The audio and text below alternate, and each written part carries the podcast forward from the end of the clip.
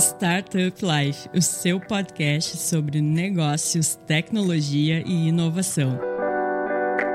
Powered by Silva Lopes Advogados e patrocinado por Asas.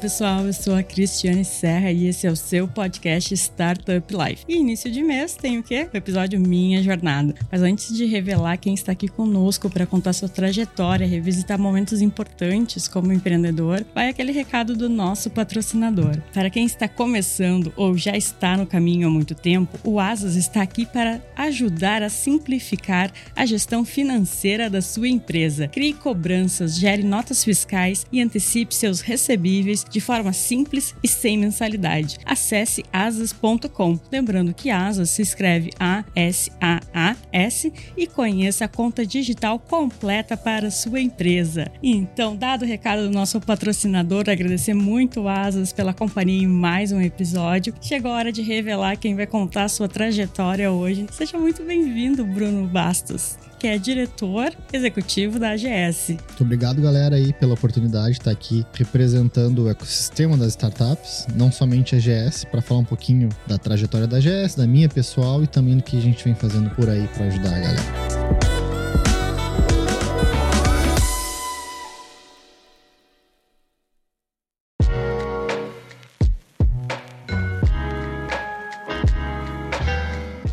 A gente começa geralmente com um momento assim que eu me realizo muito nesse episódio, que é o meu momento Marília Gabriela, que é uma pergunta mais introspectiva que o pessoal geralmente fica meio capcioso assim, mas fica tranquilo que ela não é, ela na verdade faz as pessoas refletirem muito, né? Mas ela é simples. Quem é o Bruno pelo Bruno? Olha só, essa pergunta é extremamente filosófica. Não estava preparado para ela. Eu acho que faz parte também do, do roteiro, né? Bruno é um cara curioso. Eu acho que eu estou onde estou por causa disso, por causa da minha audácia em fazer as coisas. Eu sempre digo pra galera que eu sempre fui o cara nota 9 em tudo que eu fiz, desde o colégio, graduação, pós-graduação, mestrado. Tô fazendo doutorado agora, porque eu sempre questionei a banca. Eu sempre fui um cara que não aceitava uma resposta por si só. Então acho que a minha curiosidade despertou talvez em mim o sentimento de ser criativo. E a partir daí eu comecei a interagir melhor. Acho que a gente vai falar sobre isso, mas antes de eu atuar diretamente com inovação, startups, eu sempre trabalhei com consultoria, com governança, né, ajudando empresas, porque eu sempre fui muito questionador. Eu sempre quis ir muito além de uma resposta simples. Então acho que eu me defino como um cara curioso, um cara crítico e bastante verdadeiro. A verdade às vezes incomoda em muita gente que eu interajo, e talvez seja por essa característica minha aí que eu também sou respeitado em alguns ambientes aí onde eu interajo. Legal. E agora a gente vai conhecer um pouco mais do Bruno, né? Empreendedor no ecossistema de tecnologia e inovação. Quando, Bruno, tu te deparou, percebeu que tu queria empreender? Bom, eu sempre atuei em negócio familiar. O meu pai é um empreendedor.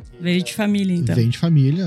Ele atua no ramo da construção, tem embarcações, ele extrai areia do rio e revende. Então eu sempre participei junto, né? Desde que eu era adolescente dos negócios. E quando se empreende, quando se está perto de um negócio familiar assim, ainda mais de uma complexidade diferente de um, de um comércio convencional, a gente passa a interagir com atores de diferentes setores também, diferentes áreas, principalmente quando a gente fala de construção, né? De, de um setor que é bem versátil. Eu acho que a partir daí eu comecei a entender que eu não queria trabalhar de empregado para ninguém, principalmente acho que duas características que todo empreendedor busca. A gente sabe por dados que não é grana, a maioria dos empreendedores não empreende porque vai ganhar mais e sim porque tem liberdade e autonomia. Eu acho que esses dois fatores eles contribuem demais aí para a decisão nas pessoas em empreender. A partir daí é claro que as pessoas descobrem vocação, começam a trabalhar com o que gostam e por aí vai. Então eu acho que desde os 16 eu comecei a, a entender, não, quero ter meu negócio em algum momento, ou vou tocar um negócio familiar, ou ter um negócio paralelo. Com 19, 20 ali, eu já estava concluindo a faculdade, né? Me formei em administração e comecei a atuar com consultoria para empresas que eu já tinha uma certa familiaridade, porque eram é, parceiras assim do negócio familiar. Foi e teu primeiro negócio, então. Foi o primeiro negócio é consultoria, que dá do mesmo nome que, que é atual, né? Mas teve um rebrand depois para inovação, que é algo mais atual. Mas aí eu já tô com quase oito anos trabalhando como empreendedor, né? De uma empresa né, voltada para inovação, mas antes eu atuei com gestão empresarial para empresas tradicionais, focada na sucessão. Então, uhum. galera que tava ali recebendo um negócio familiar, eu ajudava nesse processo aí de, a partir de agora, quem vai tomar as rédeas sou eu, né? Não é mais o, o meu tutor, não é mais o meu pai, não é mais o meu a pessoa né, que, que me cedeu, a, concedeu essa empresa. Então, a partir de agora, eu tenho que ter uma mentalidade diferente da que eu tinha, não mais de empregado, né, ou de alguém que responde ordens. Eu tenho que começar a fazer com que as pessoas participem disso. E eu tô falando de um negócio que era bem tradicional, né? Era bem diferente do que a gente vê hoje na inovação. E os negócios eles transformaram muito em pouquíssimo tempo. Aquelas curvas de aprendizado que a gente via nos anos 80, anos 90 são bem diferentes das atuais. Então, eu tô falando de um público que era ali 40, 60, 70 anos passando o bastão, e o termo é esse, pra galera que era mais nova, 20, 30, 40 anos. A gente tinha essa janela. E os negócios eram bem diferentes, porque eu vim aqui para falar também de startups, né? Então é uma correlação interessante de se fazer, principalmente Sim. pelo uma palavra que se utiliza muito que é o mindset, né? A cultura de inovação nas startups já nasce nela, já nasce com ela e a startup ela transforma a empresa por conta disso. Mas a empresa tradicional, principalmente quando a gente olha para a indústria e para o serviço, mais mais industrial mesmo assim, mais chão de fábrica, ainda é bem patriarcal, bem tradicional. Aos poucos ela vem se transformando, mas a minha origem é daí. Legal. E quando que a tecnologia entrou na tua vida profissional e pessoal, né? Porque eu, a gente não tem como separar as duas coisas. Boa. Eu acho que foi durante o mestrado que eu comecei a. em 2018, então já tem aí seis anos, né? Em 2018 eu comecei a, a me interessar por coisas que eram ligadas à inovação, principalmente porque tinham disciplinas que eram de inovação aberta. A partir daí, eu interagi com algumas empresas que antes faziam bastante conteúdo, eu não sei se dá pra dizer os nomes das empresas aqui. Pode, pode. Tá tranquilo? A Starts fazia muito conteúdo, então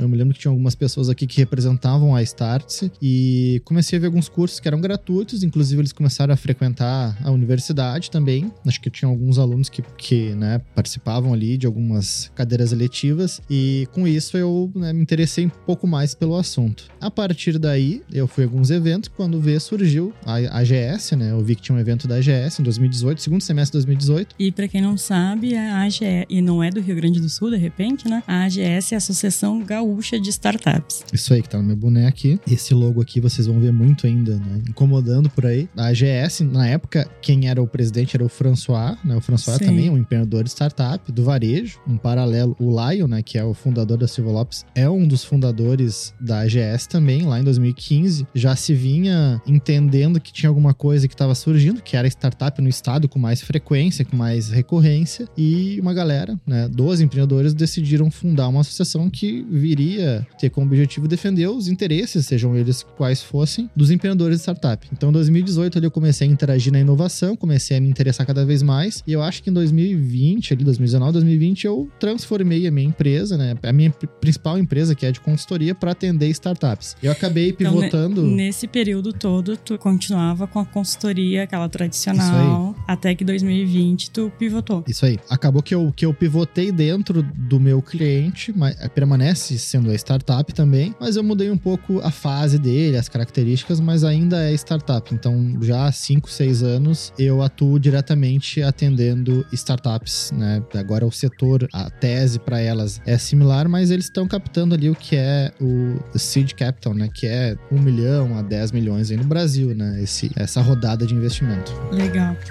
Thank you.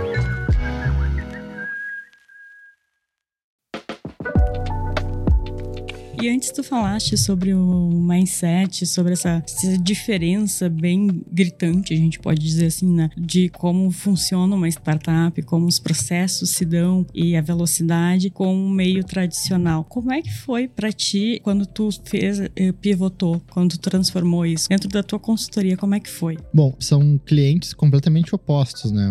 Eu comecei atendendo o cara que tinha uma ideia para ter todos os desafios que se tem no início, que é de validar essa ideia, né? De tentar propor uma solução, a partir daí um MVP. Eu acho que a galera deve estar tá acostumada, né? O público do, do podcast deve estar tá acostumado com os termos. Então, é o cara que está iniciando mesmo, ou que já tinha uma ideia, tinha uma ideia construída, né? Ou semi-construída, ou queria ter uma startup. Então, era esse cara. Eu comecei atendendo esse empreendedor, que é bem diferente do empresário de 50 anos, 60 anos que eu atendia, normalmente já no final de carreira, que ia passar o bastão pro seu filho, pro seu sucessor, seja ou não parentesco direto. Então, a venda era diferente. Eu usava terno, usava terno, né? não usava gravata, mas usava terno, tinha que me comportar dessa forma, porque normalmente eu ia no escritório formal, tinha que marcar uma hora, eram só reuniões presenciais. Eu não tinha o alcance de atender outros estados, né? Não fazia vídeo chamada, não tinha isso, né? Eu tô falando de poucos anos aí para trás. Então era tudo muito formal, né? Eu marcava no escritório do, do empresário, na empresa normalmente, tomava um café, explicava como que era o processo, quanto tempo ia durar, quais seriam as características, que pessoas que eu precisava do time que participassem, como que seria aquele o escopo inteiro do projeto, que ia durar dois, três anos, né? Porque é um processo longo de sucessão, não é fácil, principalmente porque eu atendia só empresas gaúchas, o empresário gaúcho ele é mais reticente com isso, né? Com passar de fato, ah, vou transferir a empresa para um sucessor. Como que isso se dá? Às vezes a empresa não tinha nem processo pronto, não tinha nenhum tipo de governança, nenhum tipo de governança.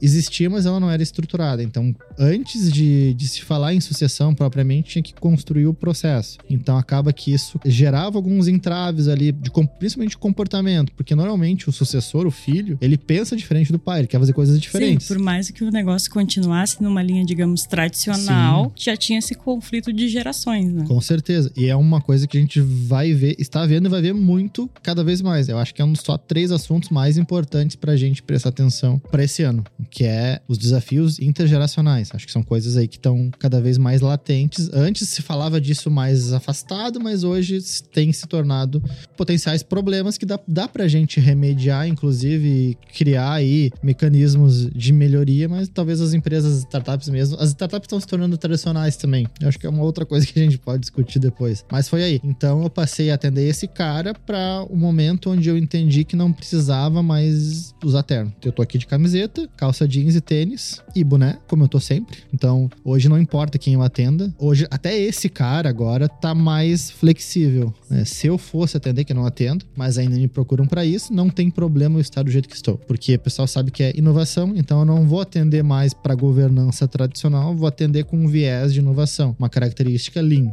que as startups têm. Então, uh, são opostos aí que realmente fizeram com que eu conseguisse ser mais flexível, desde o jeito que eu me visto até o jeito que eu me comporto também verbalmente. Legal. E como foi o desafio, assim, de captar esses clientes novos, né? Porque tu vinha já num, numa crescente de anos ali trabalhando com o mesmo tipo de cliente e agora, claro, tu teve aproximação, como tu falou, que acredito que tenha ajudado muito na questão ali da AGS, de, de estarem em locais locais que muitos desses possíveis clientes estavam. Mas como foi esse desafio? Bom, começa que o, o cliente tradicional não vinha nem pela internet, era normalmente boca a boca, né? Sim. Eram reuniões, eram. Eu atendi um cliente, aquele cliente falava bem, né? E, consequentemente, no setor, o nome começava a circular para aquele serviço específico. Ou em eventos que eram só presenciais, que eram mais tradicionais, cartão, né? Tinha cartão ainda, o cartão funcionava. E era assim, né? Explicava, não tinha nem ideia de pitch, explicava mesmo numa reunião o que, que se fazia, como que atendia e tudo mais. Do outro lado, a gente tem a internet, tem a escala, né? Tem os sites, né, redes sociais que ajudam a captar leads. Com a minha participação na GS, eu pude ser conhecido no Brasil e a partir daí também fora. Eu atendi algumas empresas, algumas startups fora, investidores fora, startups também, que queriam né, alocar os seus recursos ou o seu negócio aqui no Brasil. E o oposto também tem acontecido. A galera que quer ir para fora, que tá no Brasil, quer ir para fora, começar o mercado internacional. Então, são características de clientes bem diferentes, o comportamento deles por si, e também surge muito do boca a boca. Eu acho que ainda a, a forma orgânica mais barata e, e, leal de se ter clientes é pela indicação, né? Então, com eu certeza. sei que o Silva Lopes trabalha muito bem com NPS, trabalha muito bem com retenção, e eu acho que isso daí é o que mais faz com que a gente tenha melhores e mais clientes. E eu te diria que o boca a boca tem, ele teve algumas, não é transformações, mas algumas adaptações, né? Porque na internet ali, quando a gente vê uma recomendação é. de algum serviço ou um produto, ou a gente vê, por exemplo, uma. É um comentário. É um comentário. A gente vê ali, ah, o perfil do, de uma loja, de um serviço na numa rede social como o Instagram e tu vê que alguém segue aquilo, bom, se o fulano segue, então Sim. então, Sim. então eu vou me encorajar e vou, vou contratar. Até pro iFood, né? Se tu, Exato. eu sou um cara que avalio ali, a- vejo a pontuação, né? Vejo quando que foram as compras, que tipo de comentário tem ali. É claro que hoje em dia tem como burlar algumas coisas, né? A gente Sim. sabe que tem ali o, o hater que vai ali do, do concorrente, coloca alguma coisa que não é legal, baixa a nota, enfim. Mas ainda serve como uma forma de tu medir ali se é bom ou não. E quais outros desafios tu enfrentou como empreendedor? Olha só, eu acho que, que essa transformação do negócio acaba sendo um desafio, porque tu tira. Eu tenho mais de um negócio, mas o meu negócio principal. Os outros são ligados à tecnologia e inovação também? Não, eu já tive, já tive negócio de software, não, não, não rendeu. Já, já tive startup, já, já errei também fracassou, eu acho que é do jogo. Meus outros negócios são ligados à construção, né? Uhum. Então, imóveis, compro, construo, vendo, transaciono imóveis no geral, né, comercial e, e também para pessoas físicas residirem. Mas o que eu mais tenho energia hoje é a consultoria. É o que me dá a renda ativa diretamente. Eu acho que quando tu tira os ovos de uma mesma cesta e tu diversifica, é mais assertivo. Sempre, né? Há quem diga que não, mas de forma geral, acho que tu reduz o risco, né? Que foi uma decisão onde, beleza, eu vou parar de atender essas pessoas. Eu tive que eh, atender clientes de forma simultânea durante um ano, mais ou menos, porque eu tinha carteira ainda, né, de clientes antigos. E eu precisei avisar essa galera, ó, não vou mais atender esse tipo de, de negócio, estou indo pra cá. E a galera perguntava, ah, por quê? Não tava dando certo. Tá, tava dando certo, mas eu entendi que talvez não fizesse mais sentido pra mim. Então acaba que eu fiz um rebranding. A galera que for olhar minha marca, que era antiga, ela tinha uma conotação mais ligada pra formalidade, não tem nada de inovação, né? Então não falava em inovação no negócio. O máximo talvez pudesse ser um ISO ligado à inovação, porque a pessoa precisava adequar aquilo num processo pra ter mais competitividade. Mas quando a gente um rebranding total, mudando tudo, mudando a logo, mudando a, a característica do cliente final, os produtos, primeira coisa que o cliente associa, beleza, eram sócios brigaram, né? Um ficou com uma marca, outro ficou com a outra, ou enfim, houve uma ruptura, mas eu acho que isso daí acabou sendo difícil. A pandemia também, né? A pandemia trouxe diversas dificuldades porque eu sempre tive mais força atendendo de forma presencial, né? Até pelas minhas características de comunicação e tal, acho que passa mais seriedade. Aí, claro, a pandemia é impossível, né? E eu me encontrei muito bem também na pandemia. Consegui atender clientes de fora, né? Do, do raio de, de, de atuação, digamos assim. Posso pegar o carro e a gente tá aqui no Rio Grande do Sul, em Porto Alegre, né? Pra mim é tranquilo viajar duas, três horas de carro, atender alguém e voltar. É, é tranquilo pra mim. Mas possibilitou atender clientes de São Paulo, do, do norte, do nordeste do país, que a gente tá falando de 5, 10 mil quilômetros, né? Inviável de. inviável para ir fazer um bate-volta, até economicamente caro para fazer uma reunião, né? Enfim. Sim. E também de fora do país. Então, eu acho que adequar a ferramentas digitais, a utilizar a internet, aí os canais para atender mais clientes também foi um desafio. Então, né, é- é tanto a- o rebranding, a transformação do negócio, quanto acho que a adequação pro, pro digital, né, foram acho que um dos maiores desafios que eu pude ter assim nessa nova jornada de consultoria. E agora me conta uma coisa que eu fiquei curiosa: como é que tu consegue te dividir em empresas diferentes? E ainda mais a Né? É, eu já tive mais empresas, eu acho que em 2021 ali, eu também sou só, é, é, sócio, né, investidor de startups, mas eu não atuo diretamente na gestão. Então Sim. acaba que as reuniões são mais pontuais, os reportes são mensais, ou até mesmo bi ou trimestrais, só de desempenho mesmo, de botar a mão na massa, basicamente a consultoria é meu negócio de construção. Mas eu já tive outros CNPJs ao mesmo tempo, os quais eu era até administrador, e claro, né, algumas coisas se desequilibram no corpo, né, Sim. tanto mente quanto físicas. E é difícil, né? É difícil porque a, a GS também ela ocupou um espaço bem importante na minha vida pessoal e profissional. E eu tentei ser o mais presente possível né, na gestão a, a qual fui presidente, que foi 2021, 2023. Eles tiveram diversos desafios. Tanto que na GS, né, nós somos todos voluntários, é uma instituição sem fins lucrativos, feita por empreendedores, pessoas que estão ali que conhecem, né, de fato, os desafios de se empreender, pessoas que têm ou estão tendo sucesso. Então, acho que essas pessoas têm um pouco de propriedade para ser mentoras, têm um pouco Sim. de, de, beleza, eu passei por isso, eu sei como te ajudar. Então, essas pessoas, elas fazem parte da diretoria da GS. Não foi fácil, até porque eu acho que a gente entrou num momento de ecossistema onde surgiram muitas coisas, muitas coisas acabaram surgindo nesses últimos três, eh, quatro anos. Que, claro, né, ajudaram a GS a se catapultar, porque inovação se tornou uma palavra hypada, né? Eu acho que em qualquer setor hoje, seja público, privado, nas universidades, se a gente falar de quádrupla hélice, né, que nada mais é do que isso, mais a, a sociedade civil organizada, que a GS é uma, é uma empresa que veio disso, inovação tem tudo. Eu acho que deve aparecer inovação todos os dias na Zero Hora, que é o nosso jornal local aqui, né? Independente do contexto, independente do segmento, do setor, deve aparecer. E a gente surfou essa onda e a GS conseguiu se lançar em diversas ações, né? Tanto locais, municipais, estaduais e também nacionais. E claro, né? Tem o desafio da gente estar tá participando junto com atores que estão recebendo ali, que estão são Sim. core business, e a GS acabava sendo o side business, né? Acabava sendo o negócio. Beleza, somos empreendedores, quando a gente tiver tempo, a gente vai lá e toca a GS, participa das ações. Então, nos colocou em, em evidência em muitas áreas, nos trouxe muitos novos associados, startups associadas, porque acabou que a gente fazia diversas conexões que ajudavam de fato os empreendedores. Não só levando benefícios para eles, porque o benefício acaba sendo. Uh, um atrativo. É, um atrativo uma, uma isca, né, para convencer uhum. o cara para ele participar da associação, mas a gente também entregava eventos, entregava conexões valiosas, tanto com empreendedores entre si, quanto empreendedores e investidores, e também participando de digitais ou de eventos. Mas também eu acho que quando a gente fala de conexão, não é simplesmente apresentar uma pessoa para outra, é fazer aquilo valer. Então a gente conseguia ter bastante profundidade, porque a gente acabava conhecendo muita gente e de fato se tornava especialista em conectar as pessoas e ajudar de fato fato os empreendedores a sair daquele lugar. O objetivo é, tu tá com desafios aqui agora, o que, que tu precisa para te ter um próximo passo, para te tomar uma decisão mais acertada.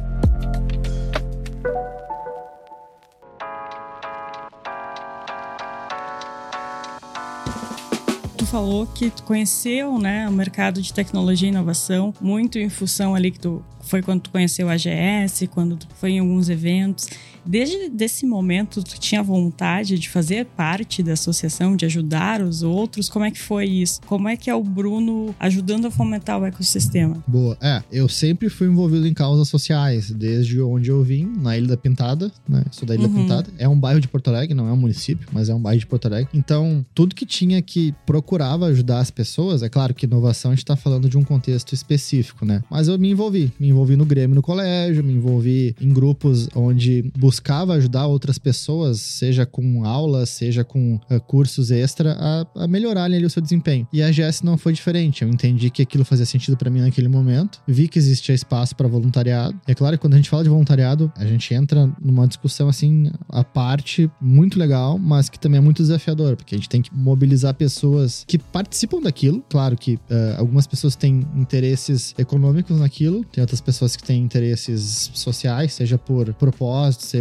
enfim, por geração de impacto. Aí não, não dá para entrar em né, uma outra, mas a gente tem diversas pessoas que têm seus interesses pessoais ali. E o voluntariado é isso, é administrar isso da melhor forma possível para que a pessoa consiga entregar. Não utilizar o canal, seja a GS ou seja qualquer um, como um trampolim, né, para se promover e depois sair e nunca mais dar as caras, porque acontece, né, não só Sim. nesse caso, mas em outros também. Mas as pessoas estarem ali por algum propósito, algum objetivo específico. E acho que a gente tentou fazer isso. Acho que os guris que fundaram lá na época, né, em 2015, ano que vem a GS faz 10 anos, né? Então o movimento que parte de empreendedores tendo é, esse desafio de associar startups e levar aí diversas, diversos benefícios, sejam eles mais tangíveis ou intangíveis, durante 10 anos por empreendedores que não recebem nada e que estão ali só por, por propósito, é muito desafiador. E nessa trajetória a gente pôde ver que cada vez mais a gente tem alcançado esse objetivo, né? Tanto é que a gente só aumenta o número de associados, a gente só vê que as startups estão cada vez mais engajadas, não só no estado, né? Mas também no Brasil, a participarem do ecossistema. Legal E Bruno, ainda dentro dessa questão de ajudar a fomentar o ecossistema, né? Tu tem bastante experiência em eventos, e daí a gente tem aqui também um que tu participou da organização, que é a South Summit, que acontece agora, South Summit Brasil, que acontece agora nesse mês de março, novamente em Porto Alegre. Conta pra gente também como é que tu foi para esse lado também de produzir eventos. É, a GS me deu uma bagagem bem grande, bem vasta para eventos. Se não me falha a memória, eu já organizei mais de 300 eventos pela GS Sejam eventos para 20 pessoas ou para 300 pessoas, né? É, o South Summit tomou uma proporção gigantesca, nunca antes vista para nós gaúchos aqui em Porto Sim. Alegre, né? E foi um desafio porque, embora o evento já tivesse uma validação na Espanha, ele é de Madrid, né? E ele surgiu 12 anos atrás, bem na época onde a Espanha passava por uma crise econômica, né? Então, mais ou menos na mesma época ali do Web Summit, que é de Lisboa, em Portugal, a gente tem Madrid na Espanha, né? São cidades bem próximas até, são países que são, assim, eles são um do lado do outro, são bem na, na porta de entrada da, da Europa. Então, eles vieram também com esse mote de inovação. Tipo, o que, que é isso, né? A gente tá falando também de países tradicionais que não tinham conectividade com, com tecnologia na época, embora a gente tá falando de Europa, né? Que tá à frente da gente, embora seja o velho continente, tá à frente do Brasil em diversos aspectos. Mas aqui. Mas são dois países bem tradicionalistas. Bem, mesmo. claro, claro. São países que acabaram, que também. São países pequenos, né? A gente tem que, tem que levar em conta isso. Às, às vezes, geograficamente, a estatística acaba não sendo tão fiel como quanto deveria ser. De novo, eu sou um crítico, né? Então eu vejo às vezes comparando, ah, mas o Brasil tal, cresceu tanto por cento comparado, cara, mas o Brasil vem num crescimento diferente há muito tempo. É um país de 210 milhões de pessoas. A gente tem um, uma desigualdade social tremenda que, para mim, né, eu tô falando do Bruno agora, não tô falando como presidente ou diretor executivo da EGS. A única forma da gente continuar inovando é reduzindo a desigualdade social e criando políticas públicas que sejam adequadas para todo mundo, tá? Não é através, só através de empreendedorismo, é outro, outro passo mais à frente, Sim. que também vai contribuir se a gente tiver educação de qualidade, enfim, na base. Então, eu acho que esses países perceberam isso. Se a gente for olhar essa trajetória nos últimos 10, 12 anos aí, eles se desenvolveram por conta também dos seus eventos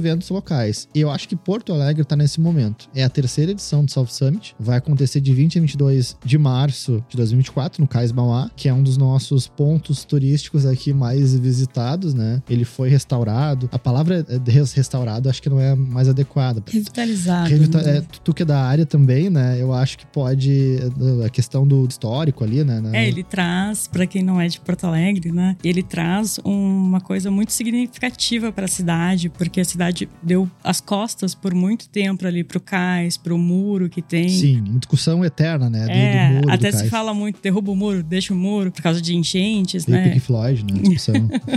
então é bastante representativa. A South Summit, Sim. de certa maneira, ajudou a devolver essa área da cidade para a, a, os porto-alegrenses, né? E os visitantes. É, o evento ele começou ali com o objetivo, eu me lembro disso porque eu participei literalmente desde o início, né? Veio para aí, bateram palmas, veio a Maria Benromé, que é a fundadora do South Summit Madrid. Vai ter, vai ter aquela coisa, vamos começar agora. E na primeira edição, a gente começou o evento, a organizar o evento, na primeira semana de janeiro, e o evento aconteceu em maio. Então a gente teve ali quatro meses, né, para botar de pé o primeiro evento. O segundo teve um ano, né? Mas, enfim, o primeiro evento teve isso daí. E vamos lá, embora tivesse a carcaça do evento, né? Pô, a gente tá botando um evento que deu certo lá, com um público completamente diferente, pessoas que já estão avançadas. Eles tiveram desafios, claro, na época talvez similares, mas a gente tá trazendo um evento para nós. E a gente se conhece, gaúcho, brasileiro, né? Enfim. E aí ele começou com, beleza, vamos colocar 8 mil pessoas aqui, porque é um número extremamente razoável, né? E já era um desafio. Teve 20, né? 20 mil pessoas tiveram Sim. na primeira edição, com todos os seus desafios. Na segunda edição, acho que tiveram 22 mil pessoas, agora a gente tá esperando 24, 25 para esse ano. Então, significa que a cultura de inovação, ela vem transformando não só a cidade, mas o nosso estado e também o país. Em outros lugares tinham alguns eventos tradicionais também, no caso que o Silva Lopes também participa desde sempre, que é o Case, né? A gente tem o Case e tem agora o Startup,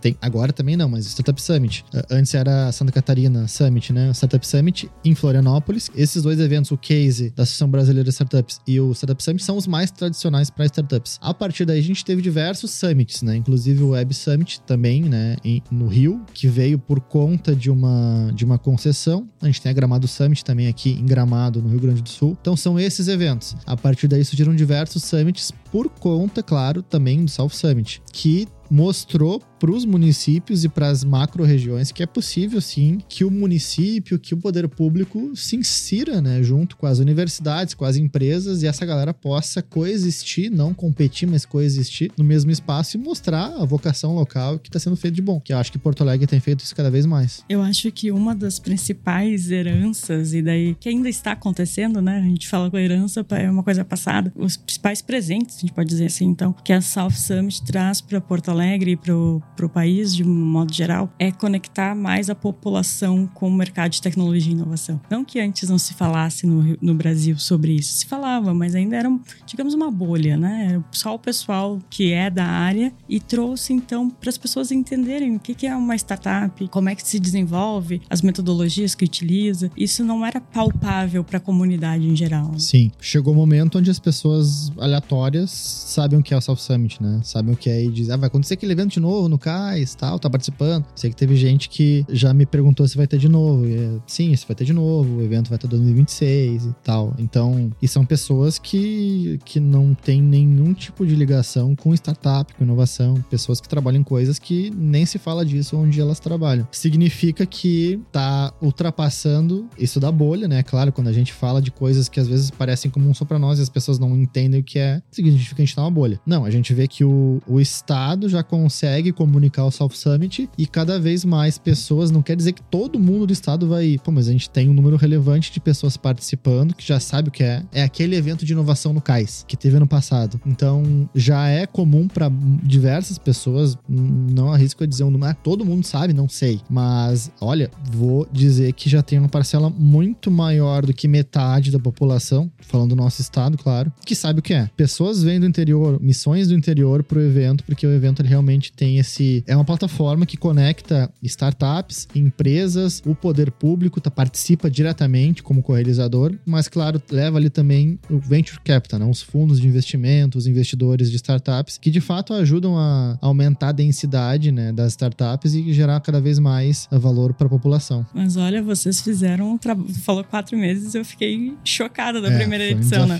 Porque eu tive a, o prazer, posso dizer assim, de participar da organização da Copa do Mundo no, em Porto Alegre, né? Na época eu trabalhava no um órgão público da Prefeitura de Porto Alegre e a gente levou quatro anos, pelo menos, para conseguir botar de pé a, a, Copa. Não chegou em quatro meses, porque eu me lembro que já arrancou em cento e poucos dias. Faltam cento e poucos dias, então, né, se for pensar, é menos de quatro meses. Um evento tipo um porte grande, assim, é trabalhoso. É, e a Copa também foi violenta, né? Porque a, é, a gente teve. Na verdade, mexeu com todas as áreas da cidade, né? Todos os setores da cidade. Assim como a Soft Summit. É, o Soft Summit a gente teve ali, se não me engano, se me fala a memória, esse ano 2.050 startups que se inscreveram para a competição de 81 ou 82 países. Então a gente vê que, pô, diversos empreendedores de vários lugares do mundo, é, é quase metade dos países do mundo, né? A gente tem 200, 197? 197, o Matheus aqui, o nosso professor de geografia, acho que 197 países. Então, o Matheus, além de produtor, ele também ajuda na, ele nos cálculos, aqui, né? Matematicamente. é, quase met... Então, vamos lá, quase metade dos países do mundo, talvez, ou talvez ali, ah, três quintos para não errar na, na estatística, submeter alguma coisa. Então, não, é muita gente interessada em participar de uma competição, porque existe de fato uma visibilidade. E é claro que isso ajuda Porto Alegre, é claro Sim. que isso ajuda o nosso estado, porque a gente mostra que, pronto, um evento desses nessa cidade tem alguma coisa boa, né? A gente existe de fato um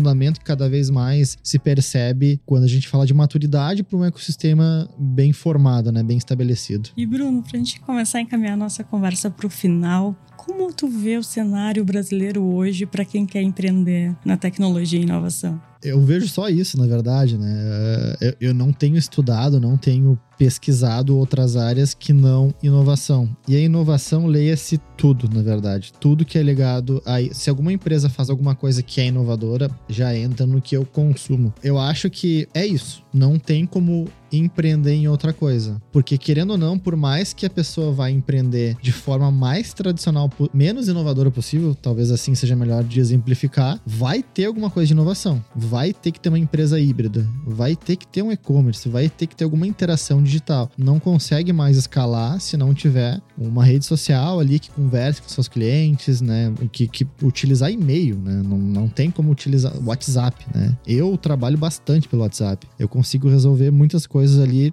direto pelo WhatsApp, sem mandar e-mail. Eu sou contra e-mail, na verdade, porque e-mail some lá e desaparece. Então, eu acho que primeiro tem que ter essa mentalidade já para inovação. Seja qual área, qual setor. Ah, um funcionário público, cara, também tem que saber. Ele tem que conseguir transitar já de forma pelo menos digital, porque as demandas estão cada vez mais digitais. O, o, público está se digitalizando. Então, acho que entender isso é fundamental, independente de qual seja a área ou, ou a função que a pessoa vai ter. Pode ser funcionário público, pode empreender numa empresa tradicional, pode ser empreendedor de uma startup, pode ser empregado de uma empresa local ou, multinacional. Essa mentalidade inovadora é necessária. E é claro que entra dentro das características que eu acho que um qualquer empreendedor, empreendedora precisa ter, que é ter uma visão sistêmica das coisas, resolver problemas de forma ágil. Isso daí se tornou um novo diferencial competitivo para quem está entrando no mercado. E qualquer, qualquer formação, qualquer pessoa que vai, se formar, se não conseguir ter resiliência, adaptabilidade, inteligência emocional, são fatores que não são ensinados e não vão continuar sendo ensinados durante um tempo nas universidades, mas que fazem um bom profissional. Tem coisas que são técnicas, mas tu se limitar só à parte técnica que tu te formou naquilo, vai faltar alguma coisa que é interpessoal, que é do ser humano, que vai fazer diferença. E se essa pessoa tiver essas características, com certeza vai ser um bom profissional em qual área for.